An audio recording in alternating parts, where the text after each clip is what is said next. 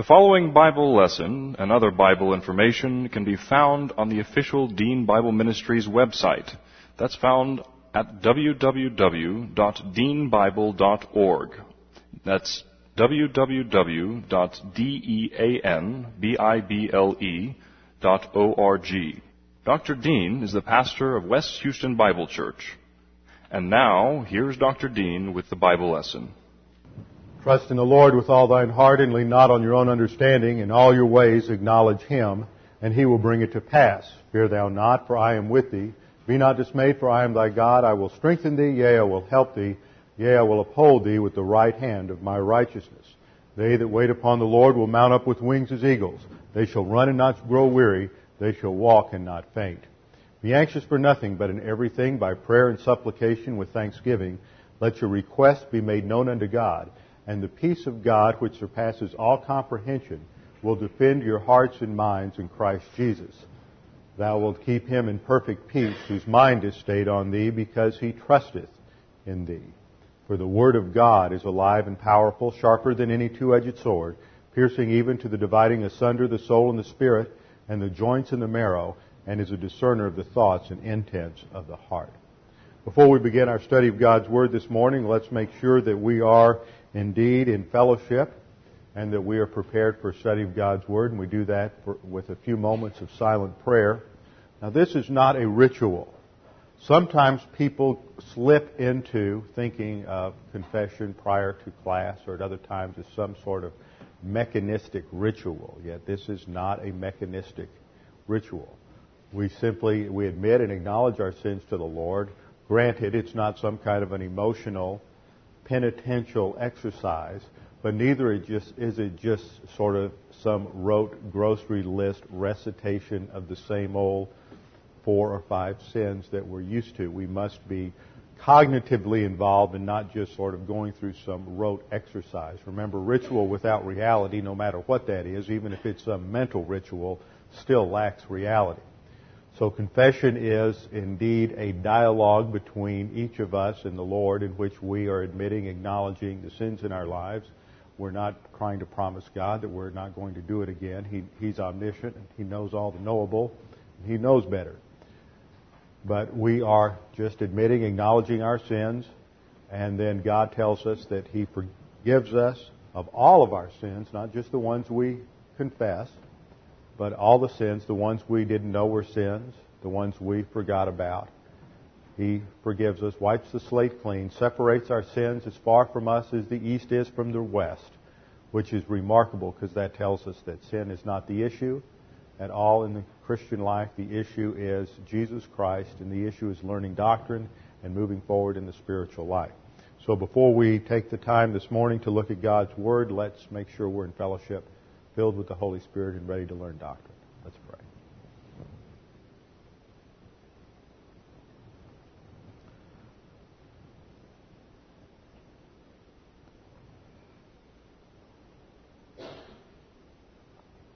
Father, you have given us your word which is living and powerful.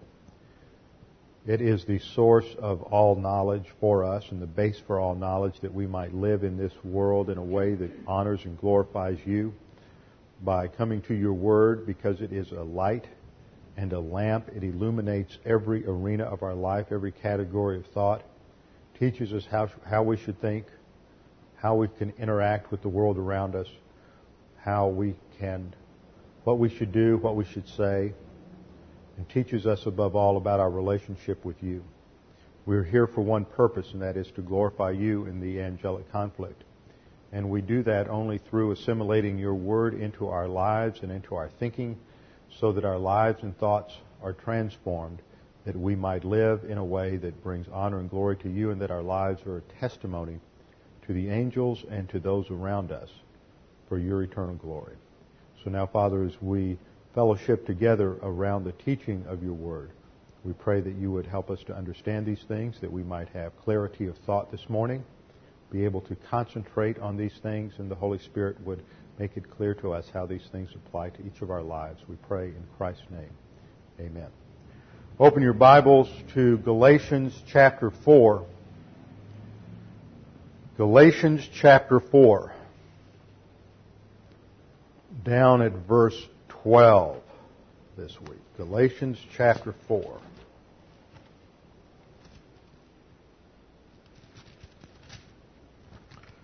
We will begin by reading the passage we'll cover this morning. The first 20 verses. This is one of those unique transitional sections that we run into in the, uh, in the epistles that are not exactly fraught with doctrine or loaded with deep thought, but do have some significant things there for us. And I think a lot of this is emphasized by one of the last phrases that we come to in verse 20. Let's begin reading verse 12. I beg of you, brethren, become as I am, for I also have become as you are. You have done me no wrong. But you know that it was because of a bodily illness that I preached the gospel to you the first time. And that which was a trial to you in my bodily condition you did not despise or loathe, but you received me as an angel of God, as Christ Jesus himself. Where then is that sense of blessing you had? For I bear you witness that if possible, you would have plucked out your eyes and given them to me. Have I therefore become your enemy by telling you the truth? They eagerly seek you, not commendably, but they wish to shut you out in order that you may seek them. But it is good always to be eagerly sought in a commendable manner, and not only when I am present with you. My children with whom I am again in labor until Christ is formed in you. But I could wish to be present with you now and to change my tone, for I am perplexed about you. That last verse in verse 20 gives us sort of the hermeneutical key to this section. Paul is shifting his tone. If we go back and look by way of review to the first chapter, after his brief introduction, he comes out with his guns blazing, so to speak, in verse 6. I am astounded that you have so quickly deserted him who called you by the grace of God. He says it so quickly, he says it so abruptly, it is virtually a, a verbal slap in the face to these Galatian believers. Now this is just the opposite of how most people think a pastor ought to respond. Most people have this sense of this somewhat wimpy, sissy, sissified pastor who just sort of always puts his arm around everybody and, and says all the nonsensical little nice things that people ought to say and never uh, raises his voice, never says anything offensive, never steps on anybody's toes. And yet that is not the portrayal we have in Scripture, either by example or by dictate of the role and responsibilities of the teacher of the Word of God. And Paul has to be very harsh with the Galatians because the issues are very harsh. We live in an era today when the last thing in the world people want to do is take a stand for doctrine. I was reminded of this several years ago when I was in Houston. There's a group of, uh, of uh, uh, a dramatic company there called the AD Players that has achieved national renown because of what they do. And they are a group of Christian uh, they have Christian writers and Christian actors, and they put on a number of really excellent plays in relation to, well, some of them are just regular secular plays that are very good, and many of them are scriptural themes. They've done Abraham and Sarah, they've done a synopsis of John, they've done all sorts of biblically related themes, themes as well as taking contemporary situations where they show how a Christian worldview impacts life on a day to day basis. And this was one they did a number of years ago that had to do with a historical situation in England. And the main character was a young girl who was what they called a gospeler during the time of the Reformation. And she was a young woman who believed uh, in the gospel, that, that salvation was by faith alone in Christ alone. She had accepted the gospel and she was part of the Reformation in contrast to the uh, dominant Roman Catholic position in England at that time. And so she would uh, she was taking her stand for the gospel and make and the issue was over the Lord's table whether or not at the mass the bread and the cup actually turned into uh, the body and blood of Jesus Christ. And for that, people were dying and they were being put on fire, on uh, set afire at the stake, and uh, under the reign of uh, Mary Tudor, who became known as Bloody Mary. Over 300 uh, evangelicals were burnt alive at the stake at Smithfield in just a short period of her reign as, as Queen of England. That's why she's known as Bloody Mary. And it hit me how very few people today understand or even care about the fine points of doctrine, like the issues surrounding the Mass or the Lord's table, transubstantiation, consubstantiation, memorial service, or whatever. They just think that it ought to be okay, everybody ought to worship however they want to. And yet, we are where we are in Christianity and evangelicalism because people fought and died. And these were matters that they considered worth fighting for and giving their life for. And yet we look at this today from our somewhat, quote, sophisticated, liberal, democratic viewpoint as just being too harsh and too dogmatic. And yet, if one thinks about the underlying issues that are involved, we are talking about the eternal destiny of a person's soul. And we're talking about the quality of that eternal destiny in heaven. So that we, when we come to issues related to the gospel and we come to issues related to the spiritual life, we want to just kind of ease the waters and say, well, you can have your view and, and I can have my view. And today we see this in the, in the debate that's going on among evangelicals that's known as the Lordship Salvation controversy but we also see it in the realm of the spiritual life. What constitutes the spiritual life of the believer? And why is that important? That is important because the spiritual life issues, what we call sanctification, are issues related to ha- answering the question, how does a believer get from spiritual infancy to spiritual adulthood? What are the means? What are the mechanics? How do you advance in the spiritual life? Now, over the course of years, there have been a number of different solutions to that question, a number of different answers to that question. How do you get from, from, from being a spiritual infant, a spiritual baby, to being a spiritual adult?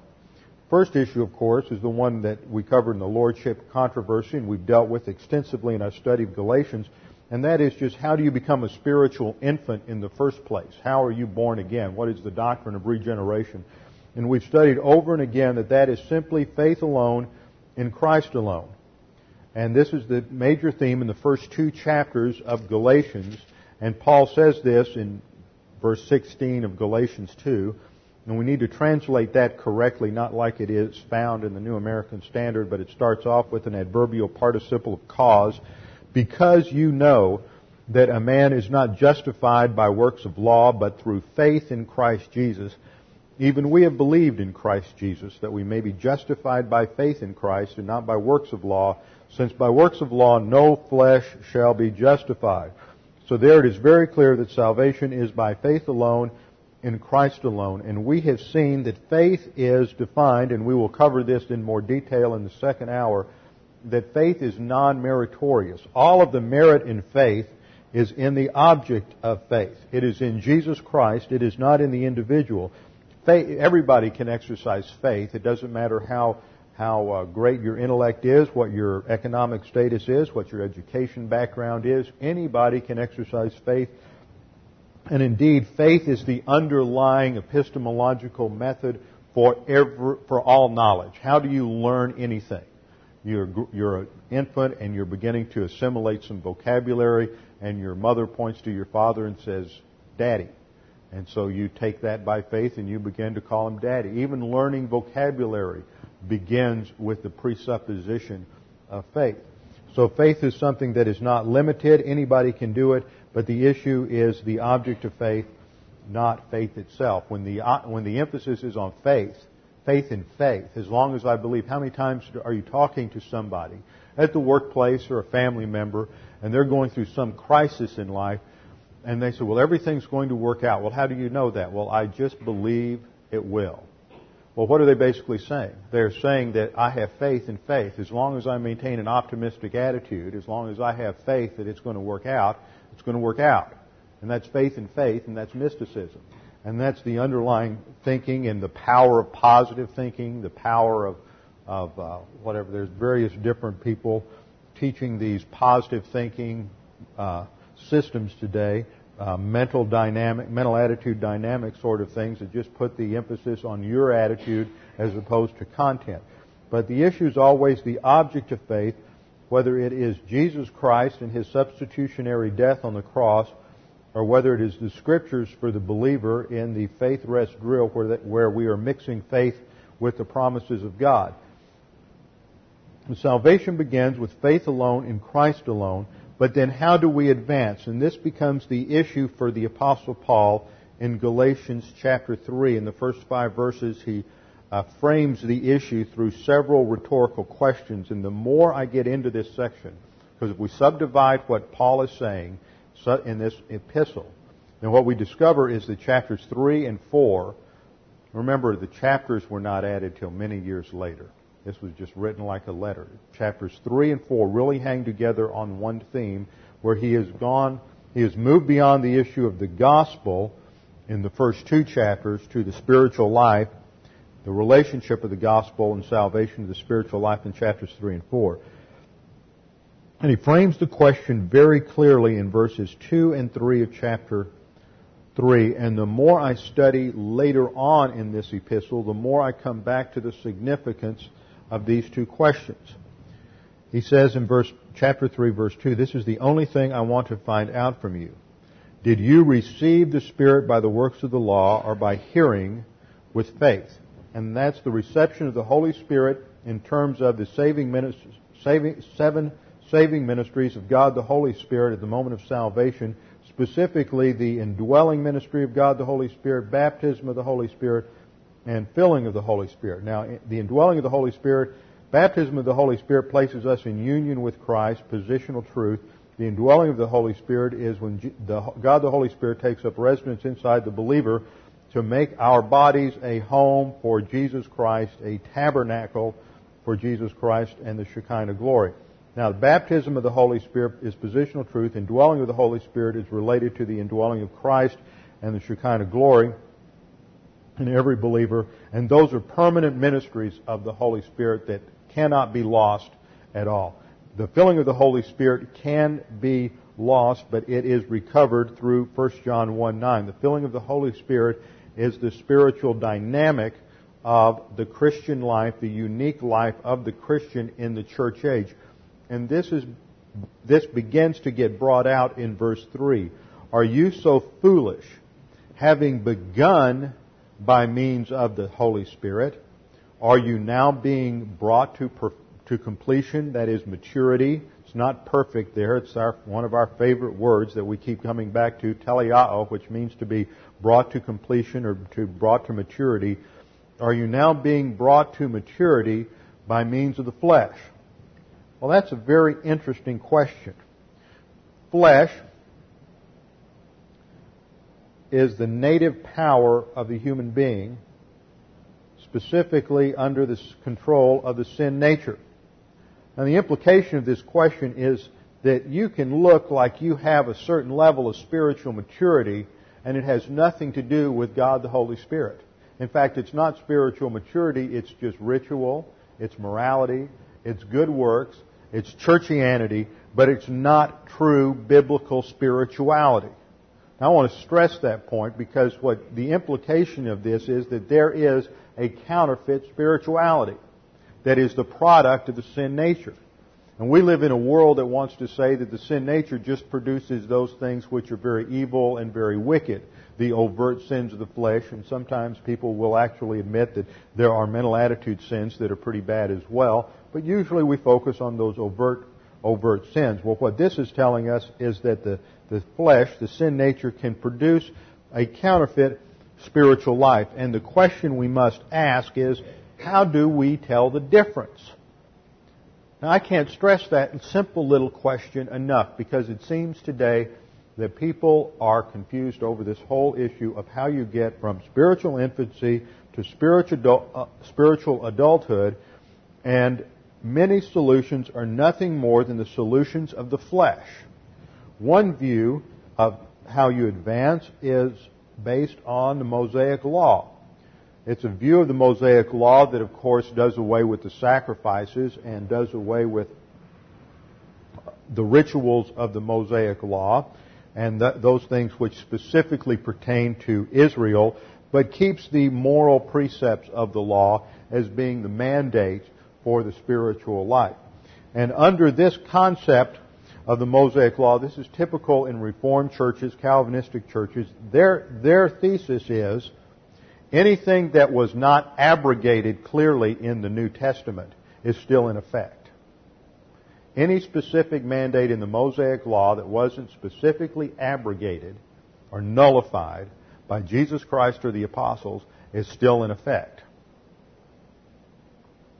So that means that aside from your ritual, uh, ritual mandates, sacrificial mandates, uh, mandates specifically related to the theocratic function of Israel, everything else is still in effect, including the Sabbath. They would change the Sabbath, though, from Saturday to Sunday because it's been, they would claim, their argument is that it's been invested with new meaning because on the first day of the week is when Jesus Christ rose from the dead, and so now we celebrate the Sabbath on Sunday, and so you don't work on the Sabbath, and you don't shop on the Sabbath, and you don't watch TV on the Sabbath. And I know a very fine Old Testament scholar Trinity Evangelical Divinity School who got in a discussion with a friend of mine and said, "Oh no, I don't watch anything, watch television." How do you? The question was, how do you keep the Sabbath? I don't watch television on Sunday. You don't? No, no. Does your your wife doesn't? No, no. My wife watches football, but she's in the next room. You get into some real funny applications. But the principle is if it isn't abrogated, now you've got to listen to this. This is really important. If it's not abrogated, it's still in effect. Dispensational theology says this. If it's not stated in the New Testament, it's no longer in effect. Okay, you hear the difference? Reformed theology says if it's not abrogated by Jesus or the apostles, it's still in effect dispensational theology says it's no longer in effect unless it is specifically stated to be in effect by Jesus and the apostles. And there's a real difference between those two positions because the dispensational position says, therefore, that everything in the law ended, as Romans 10 says, Christ is the end of the law, that everything in the law ended although there is a certain continuity, there are certain similarities or certain patterns that are in every dispensation, and that there are specific mandates and precepts that are reiterated by Jesus and the apostles. And I, I was amazed. The first time I pastored a church, I remember making the statement that the Ten Commandments had nothing to do for nothing to do with today, and I saw the look of shock and consternation on well over 75% of the congregation. And I came to realize that they had never been really taught anything dispensational, even though they had a dispensational doctrinal statement. And I had to back up, and these people thought that, uh, were under the impression that all of the basic moral mandates, such as thou shalt not kill, thou shalt not commit adultery, honor your father and your mother, were all instantiated at the Ten Commandments. And I said, well, that doesn't make sense because the Ten Commandments weren't given until about 1444 BC. What do you do from creation, which was probably somewhere between 4000 and 4500 BC? I don't believe there are any gaps in the genealogies in Genesis, and I think that the numbers in Genesis are to be taken literally, and so that uh, I believe in a very early creation, or at least uh, the fall happened no more than about 4,000 to 4,500 years before Christ. So you've got this period then of about 3,000 years. You're saying that without the Mosaic law, what did they do for law? Well, these things were still wrong, morally wrong. The Mosaic law was given specifically for Israel. So the law is given as one solution, moral obedience. Let's reduce it to that. Just put MO here moral obedience. That is one suggestion for how you advance in the spiritual life.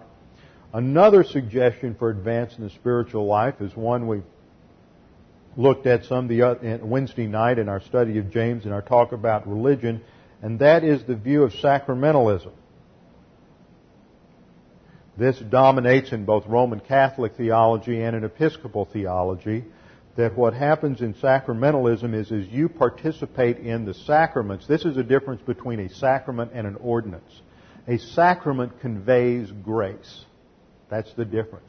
In sacramentalism, you have your, your seven sacraments in the Roman Catholic Church, and as you partake of those or participate in those sacraments, then you receive grace. So it is a basically a works system.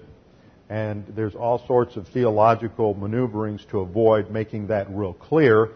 And I had one Catholic make it clear to me one time and said, Boy, you're earning a lot of grace. And I never had anyone state it so, so apparently and so obviously before, but she understood the system.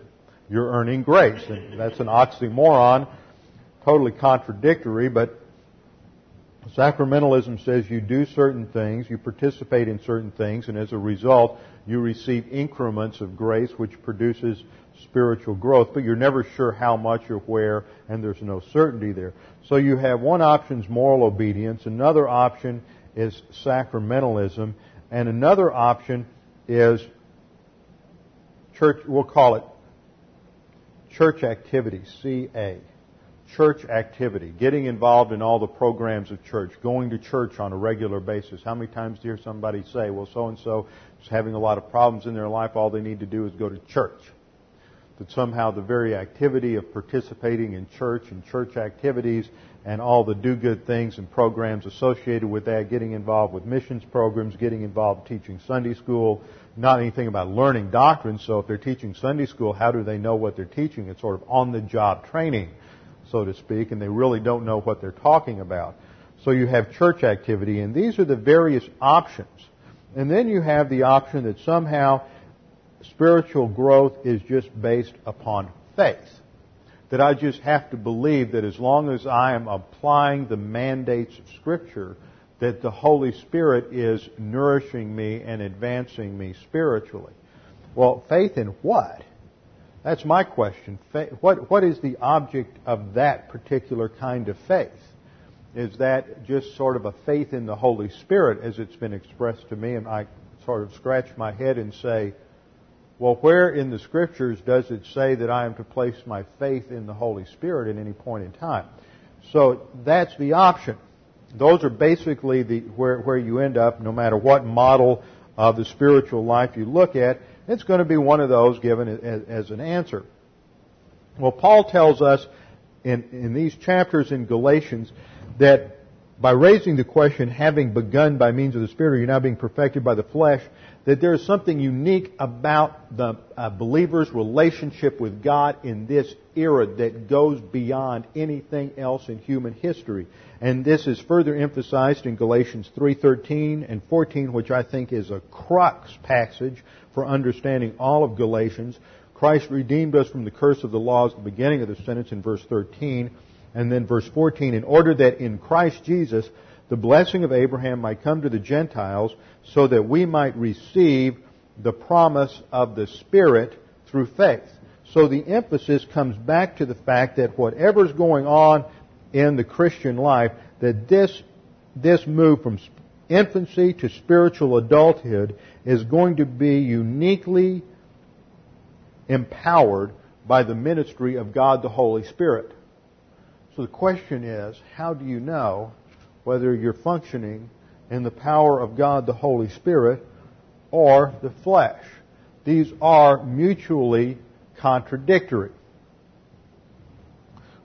So through these chapters, Paul is emphasizing all that we have as believers and that this is not just an issue related to where we're going to spend eternity in heaven, but is related to our very inheritance as sons of God. And he has, and as we, as we have studied in the last several weeks, the whole doctrines of adoption and inheritance, we have focused on the, this analogy uh, from the Roman world of adoption, which demonstrates the temporary nature of the Mosaic Law. And that proves that, look, the Mosaic Law and all work systems are not relevant at all to the spiritual life. This is so important because the issue is this. If, let's number these, moral, the moral option, number one, sacramentalism, number two, church activity number three, and faith number four. Let's say those are our options. Well, these are mutually exclusive.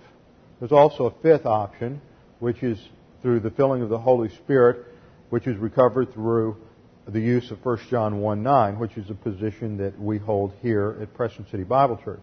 So you've got these five different options. Well, they're mutually exclusive.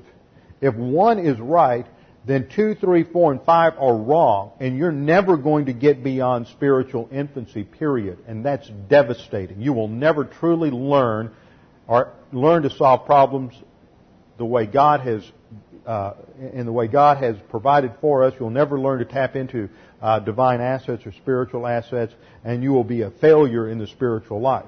Now, if one is is wrong and two is right, then the same thing adheres. And the same thing for options three, four, and so on. That if these are mutually exclusive, that's why this is important. It doesn't just have to do with the spiritual life or our eternity in heaven, because if the lordship crowd, let's go down back to our original analogy, you've got faith alone in Christ alone, which is the true grace option, and then you have lordship salvation, which is an option that, that sort of backloads the gospel with works or, or any other front-loaded work system, faith plus baptism, faith plus church attendance, faith plus good works, whatever it is. It's, it's, it's subtle, but the issues are that if this is right, then you won't get to heaven this way, period, over and out. There is no eternal life. You will burn forever in the lake of fire, and that's it. This is the eternity of souls and, and their destiny that is of such significance. Now, the same thing is true up here if we're right, all these other people are wrong, and they're never going to get out of the cradle. Never, never, never. All they're doing is amassing enormous amounts of dead works and human good, and it won't get anywhere. Their prayers don't get anywhere. They are engaged in nothing more than pure human good, sin nature motivated acts every Sunday from 10 a.m. to 12 a.m., and it's not getting them anywhere, and it, it makes God nauseous, according to Revelation chapter 3. That's why this is so important, and that's why Paul has just been blasting the Galatians for the last three chapters. He has just been reaming them out because this is vital. This is crucial. And then what happens in verse 12 of chapter 4? There is a major tone shift. Now, the way it's written in the English is terms of word order is not the way it's presented in the Greek. So I'm going to translate it from the Greek. It begins with a command, a mandate. Become as I, because I as you. Now, if you'll notice, that sounds a little stilted in English, and if you look down in your in your English translation in, in, the New American Standard, you'll notice that there are various words in that English translation that are italicized. Now, what that means is that those words are put into the English for the ease of reading and to get a, some sort of context and word flow, but they are not found in the original Greek. And this is what's called ellipsis.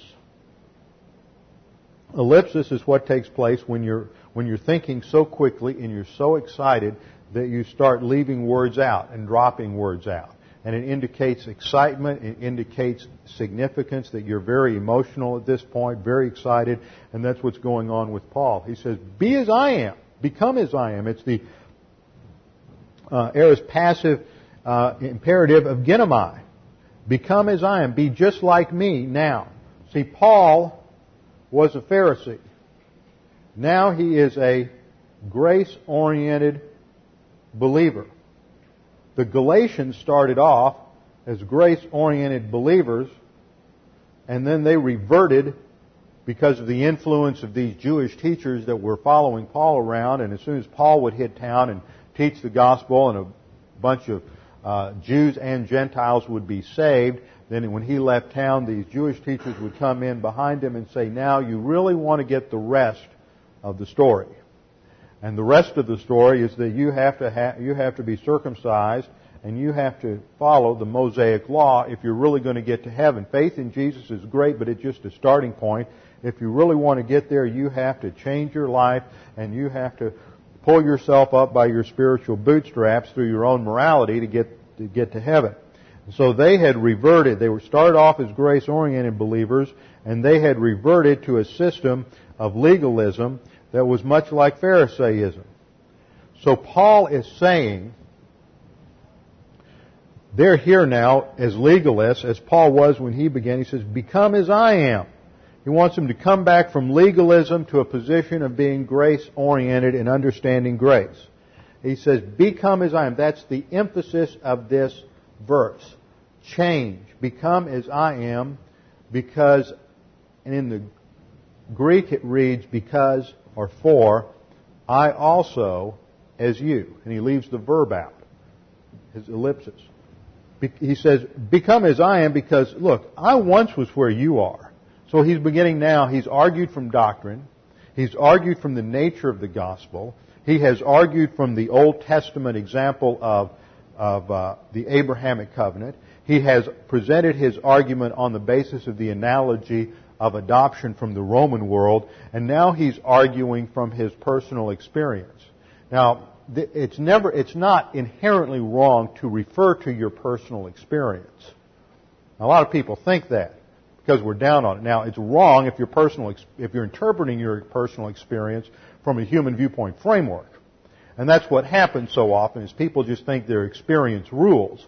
But all experience has to be evaluated and judged on the basis of the Word of God. And if you're correctly interpreting your, your experience, then it's okay to use that as, as part of the argument. For example, you can tell people your personal testimony of how you trusted Christ as your Savior and how you realized that whatever system you were following before you were saved was completely wrong and, and false and wasn't getting you anywhere, and how you were miserable and unhappy, and because you kept doing drugs, or you were an alcoholic, or you were caught up in religiosity, or whatever it was, you were absolutely miserable, and then you trusted Christ, and you, well, you still had a hangover, and you still had problems with that drug overdose, but, but you were getting over it, and as you learned doctrine, you finally got past that, and now you have tranquility and stability and contentment in your life, which you didn't have before. That's, see, that's using experience in the correct way.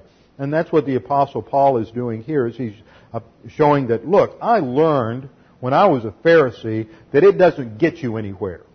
That legalism is false.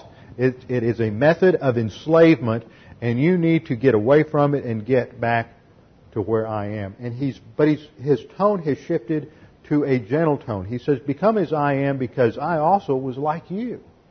And now we see that, that there's a level of compassion that is entering into his appeal. After three and a half chapters, Paul is shifting his tone.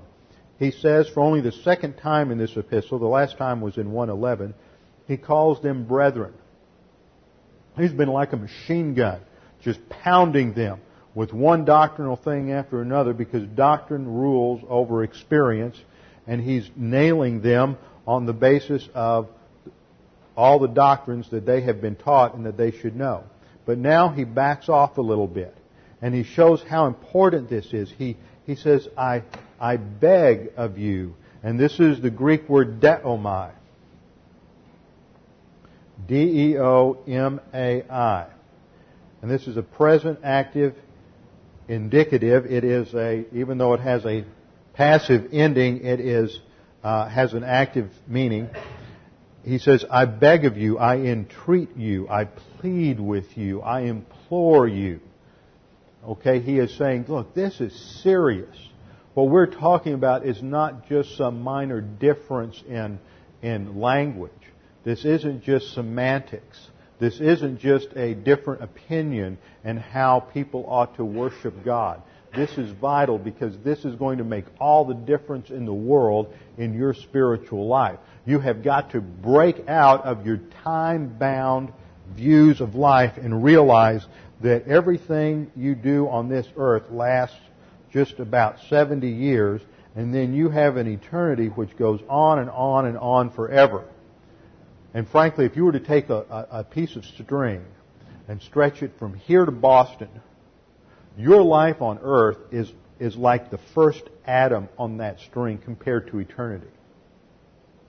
And yet what we must realize in the spiritual life is what we're doing with what God gives us during that, that first atom of time those 60 or 70 years we have on earth, is going to determine the rest of that, everything else that happens on that string, the quality of life that we have in heaven, our position, our responsibilities, our, our contingent blessings for eternity are all determined by how we handle life in these 60, 70, 80 years that God gives us right now. And so Paul is imploring them to wake up, to, to pay attention to these issues. And he reminds them of how they were when he first came to them. He concludes the verse 12 by saying, You have done me no wrong. In other words, I'm not going to make this a personal insult. This is the, something that is important, and you see in maturing believers, that they do not make rejection of the gospel or rejection of doctrine a personal issue. Now that's hard to learn that lesson. Because when you first are a young believer, you're excited, you found the truth, and you want other people to see the truth, and you tell them, know, you're foolish. You believe that? That's silly. You know, how can you do that? You just put your brains in park and put your brains in neutral and you're just jumping on the religious bandwagon. Like Mark said, now you're just sort of a, a, a emotional cripple walking around on the crutch of religion. What's wrong with you? And now you feel what? You feel insulted. Well, that's because as, as young believers, we haven't grown enough yet to have our confidence in the Word of God and not to pay attention to how people respond to us. The issue is not personal rejection. The issue is always rejection of doctrine, and so we are not to take it personally. In fact, that's arrogance. But young believers can't handle rejection very well because they haven't matured enough to realize that they aren't the one being rejected. It's the gospel that's being rejected. It's Jesus Christ that's being rejected. And you're just the messenger that's being shot in the process. You're not the issue though. We are, need to remove ourselves completely from the situation. We are not the issue. That is arrogance. As soon as we start running around saying, oh, my feelings are hurt and I'm upset and they've rejected me, we have made our own feelings, our own emotions, the issue rather than the grace of God. And we need to remember that the attack is always on the veracity of the Word of God and that we're in the middle of spiritual warfare and there's always going to be hostility because we're in the devil's world. But the issue is grace and we, are, we who stand up for grace are always going to be shot at and the only way we can learn to handle that adversity and that opposition is through the ten stress busters and the problem solving devices that God has given us. And this is all part of learning humility, which is part of grace orientation. So Paul says, even though you've rejected the doctrine, and in fact they were attacking Paul, he says, you have done me no wrong. He is not going to make it a personal issue. He is showing tremendous humility and grace orientation. Verse 13.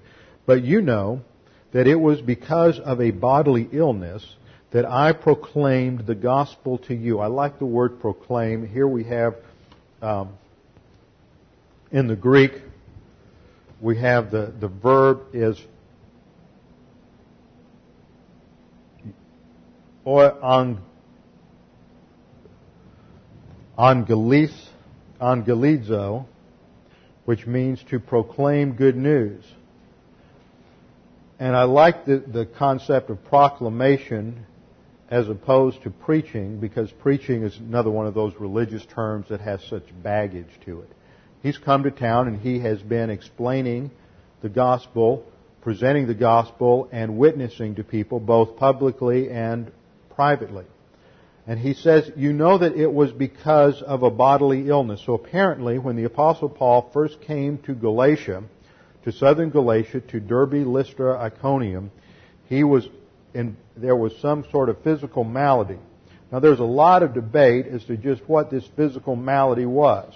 Some have said it relates to the eye trouble that Paul mentions later on in this, in this epistle, and that there are various uh, non-canonical uh, records of what Paul, Paul looked like, and he was nearsighted, and various other things. But these descriptions of the Apostle Paul all date from a couple of hundred years later, so we can't really rely on them. Others suggest that he had picked up malaria along the way and was having a malarial relapse. Others have suggested any number of different diseases and, and uh, physical problems that Paul had, but I think that what we need to do is just focus on the basic word here. He says, through weakness, through weakness of the flesh. And the word that's translated weakness is the Greek word asthenes, which is an important word for the day today. Because we are going to come back and look at its verbal form in the second hour when we get into uh, the Gospel of John and we're spending a lot of time today. It's interesting how sometimes all of a sudden everything comes together on Sunday morning and both hours complement one another. Asthenes, A-S-T-H-E-N-E-S, is a compound word. The alpha privative, that is this initial A, is a negative. It's like our word, our prefix UN, make, which makes the word negative. And sthenes has to do with strength. So it literally means without strength or weak. Now, what realm of weakness are we talking about? In the Gospels, it primarily refers to a physical weakness, sickness, and there is healing that takes place. However, there are even exceptions to that rule of usage in the Gospels. Jesus said, the flesh is willing, I mean, the spirit is willing, but the flesh is weak.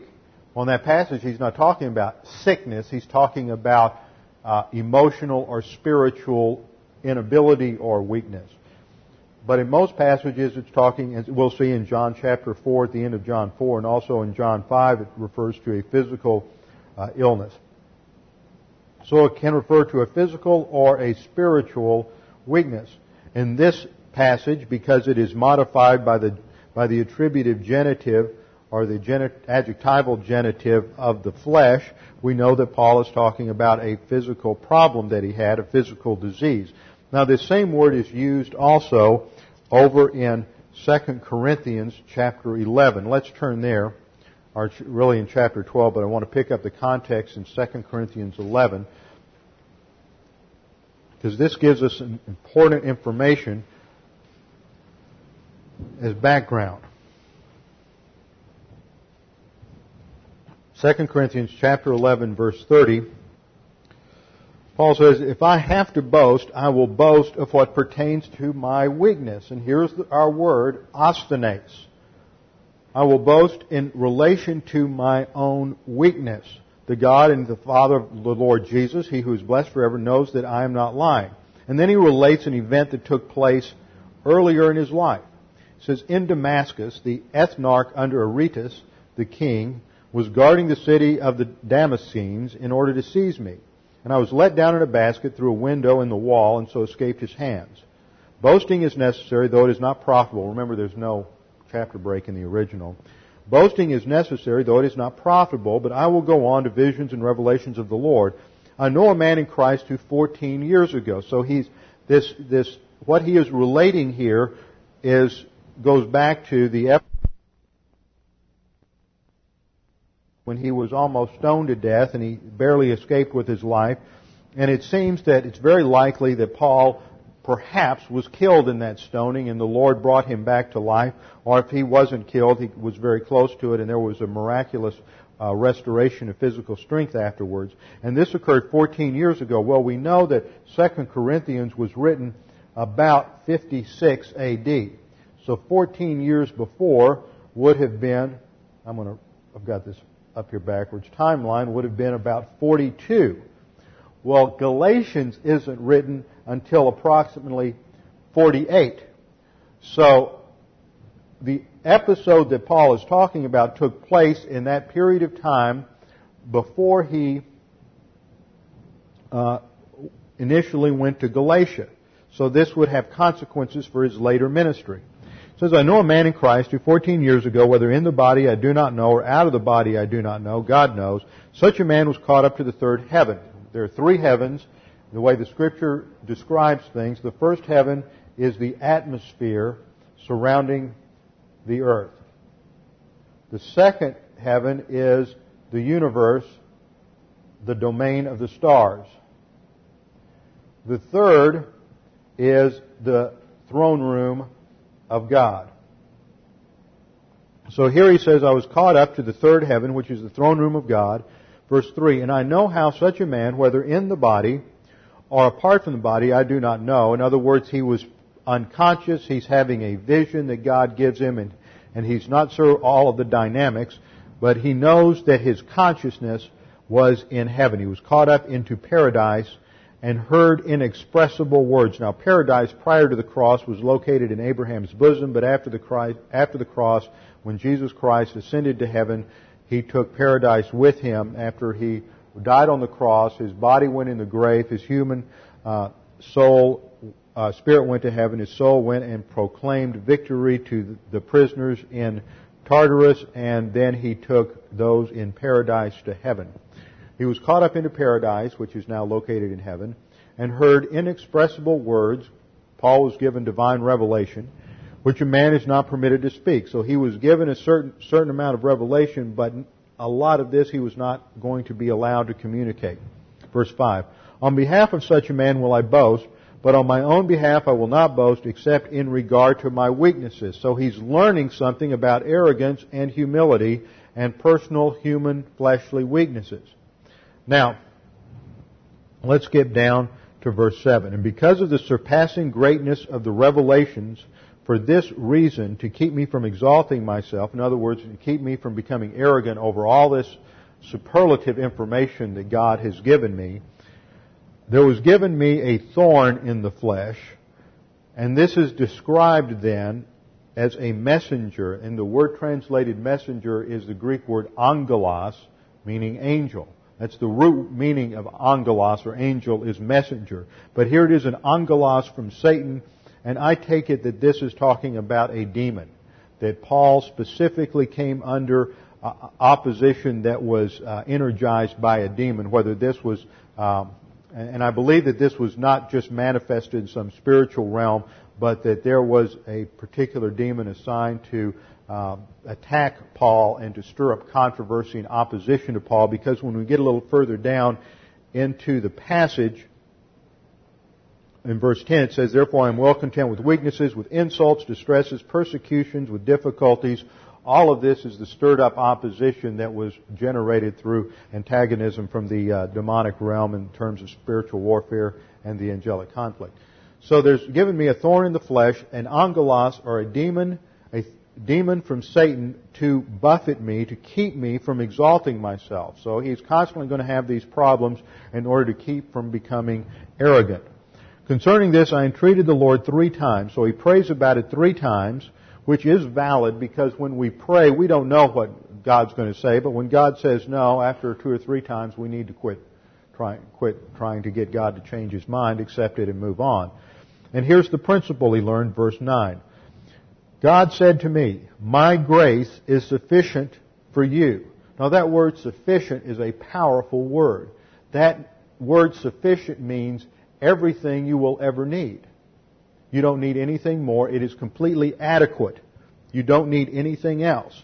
You don't need psychology. You don't need counseling. You don't need to go through psychotherapy. And you don't need to blame your parents and go through all this other uh, histrionics and background. What you need to do is learn grace orientation, learn the faith rest drill, learn some doctrine, and, and, and rely upon that. My grace is sufficient for you, for power is matured through weakness. Most gladly, then, then that's the quote from God. Then we return to Paul's comment. Most gladly, therefore, I will rather boast about my weaknesses that the power of Christ may dwell in me. And what we learn from this what Paul learns from this, and the doctrine he's communicating to us, is that the divine solution is the only solution, and that the human solution is no solution. So it is very likely that throughout Paul's life, that maybe as a manifestation of this, this demon, he had health problems. He certainly had health problems when he came to Galatia and preview of coming attractions in the next hour, he wasn't healed. He did not heal himself. It was not God's will for him to be healed. His sickness was not a result of his sin. Now it can be, but it wasn't for the apostle Paul. It, he was not relieved in any way of this, and yet it was through that weakness that he had, his health problems, that the power of God was made manifest. And the power of God was not made manifest in this silly, superficial way that comes across today with all the faith healers by healing Paul in some dramatic way in front of everybody. What happens is that Paul has these health problems and in the midst, in the midst of a number of other adversities, and he sticks with doctrine, he sticks with the Word of God, he continues to function as God wants him to function, he continues to apply doctrine and to advance in the spiritual life. He doesn't cry about it. He doesn't whine about it. He doesn't try to find some kind of, of quick and easy solution by going to some faith healer to get rid of this. He just goes forward in his job of proclaiming the gospel. Verse 14. And that which was a trial to you in my bodily condition, you did not despise or loathe.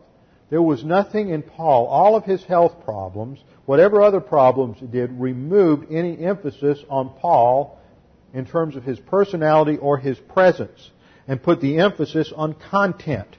This is something we've lost in our society today with the glitz of television.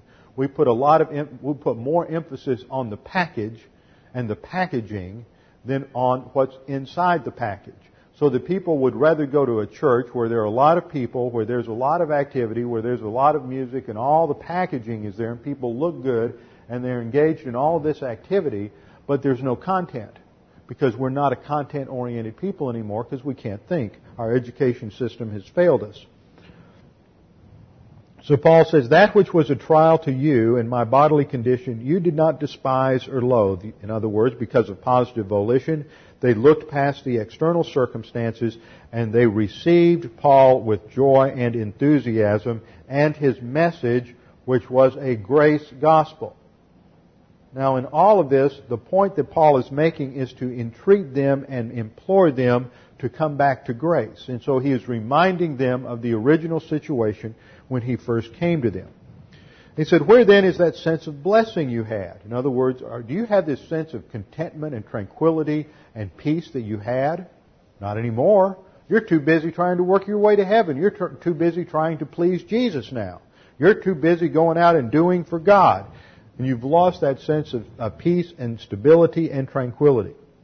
He says, For I bear you witness that if possible you would have plucked out your eyes and given them to me. Now you're hostile to me, but you were so excited about the message of grace. You had been so mired in your religion, in the works, in mysticism, and everything that involved that when you heard the message of the grace of God, you were so excited about it that you would have indeed plucked out your very eyes and given them to me. And then he says, Have I therefore become your enemy by telling you the truth? You know, the sad thing is we live in an age today when people are so hypersensitive and so arrogant that when you tell people the truth, they become your enemy. They can't stand it. And we've all experienced that with family members, with friends. We sit down and we explain the gospel. We, we tell them the truth about something. They may ask us.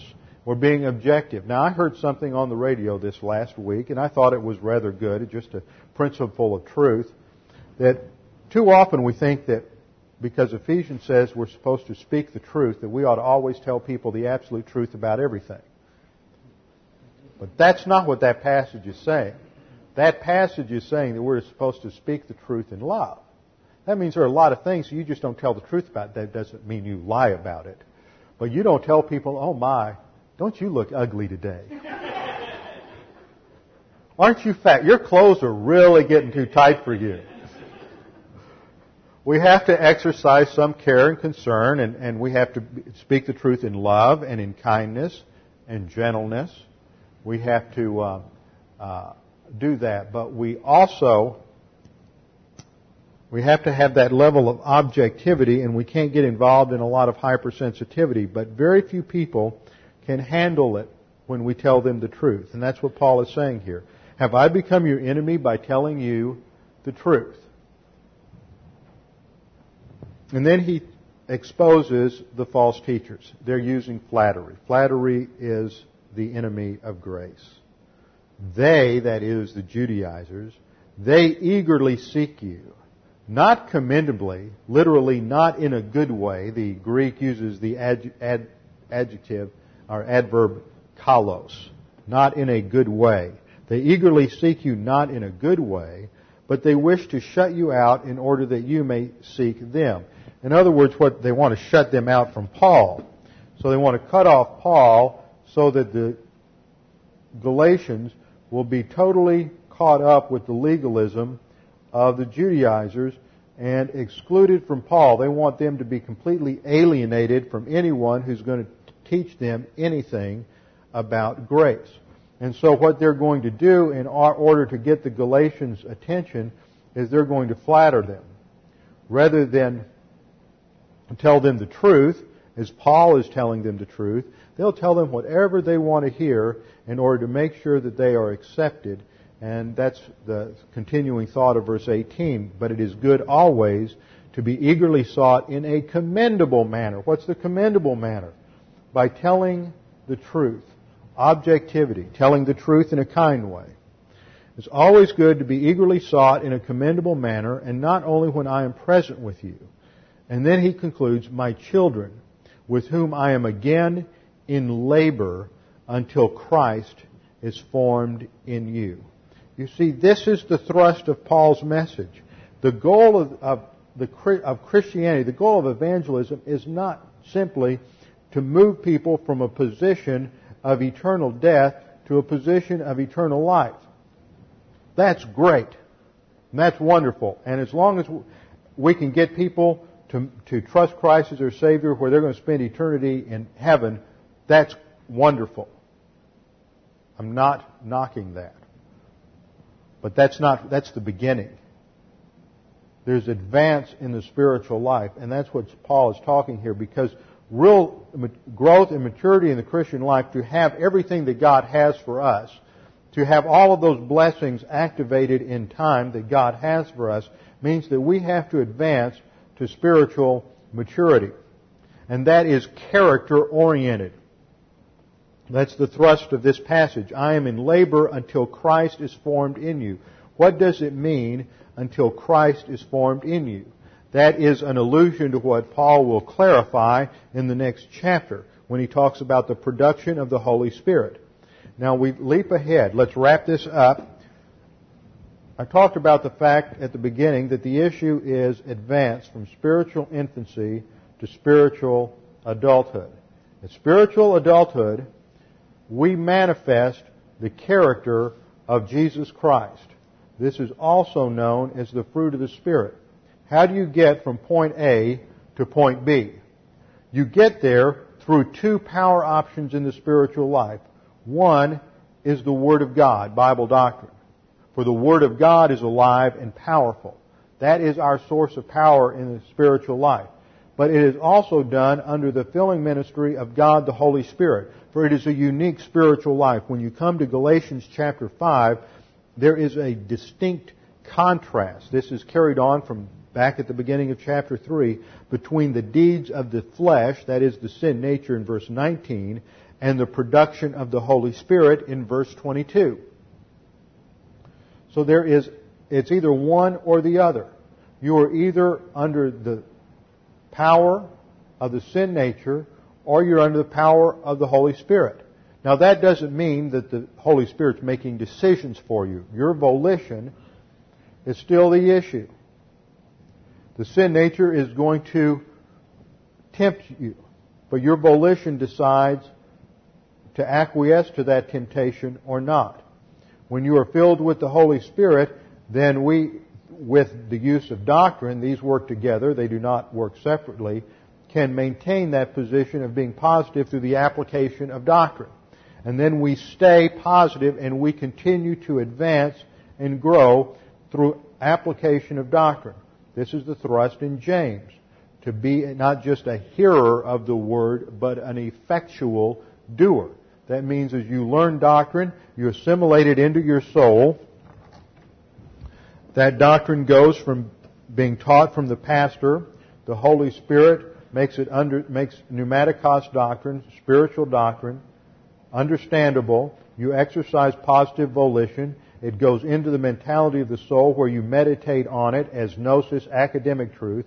You exercise positive volition and believe it, and the Holy Spirit transfers it, moves it into your heart, your cardia, where you set up various norms and standards and various values which erect a doctrinal mirror, which is the standard of objectivity inside the soul so that you can evaluate your life, your life situations, your problems, whatever they are, and then you have a, as you, as you go through the process of learning doctrine and storing it in your soul, you build up a reservoir of doctrine to draw upon to apply in every single situation of life.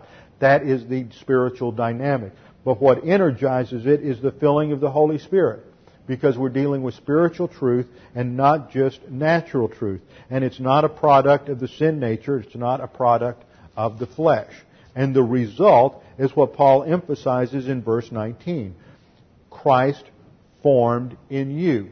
The end result is that we mirror the character of Christ, that Christ forms in us his character, which is outlined in Galatians 5 as the fruit of the Spirit love, joy, peace, patience, kindness, goodness, faithfulness, gentleness, self control. Against such things there is no law.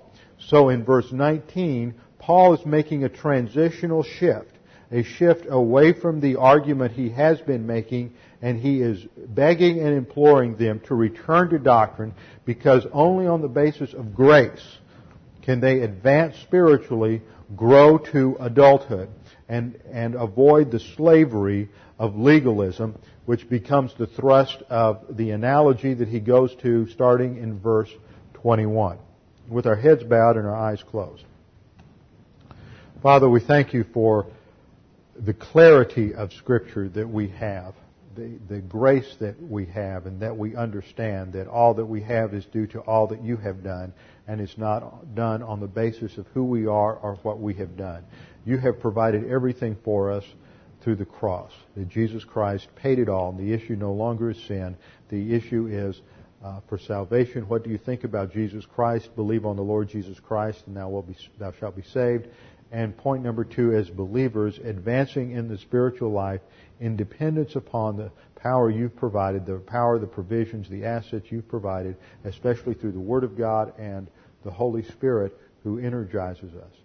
Father, we pray that as we continue to advance, that we might be aware of the legalism that seeks to uh, infiltrate our lives, and that we might become more and more uh, grace oriented as we advance, that we might have the character of Christ formed in us and not lose sight of the goal which is to be transformed from day to day, grace upon grace, into the image of Jesus Christ. We pray this in the name of Jesus Christ, our Lord and Savior.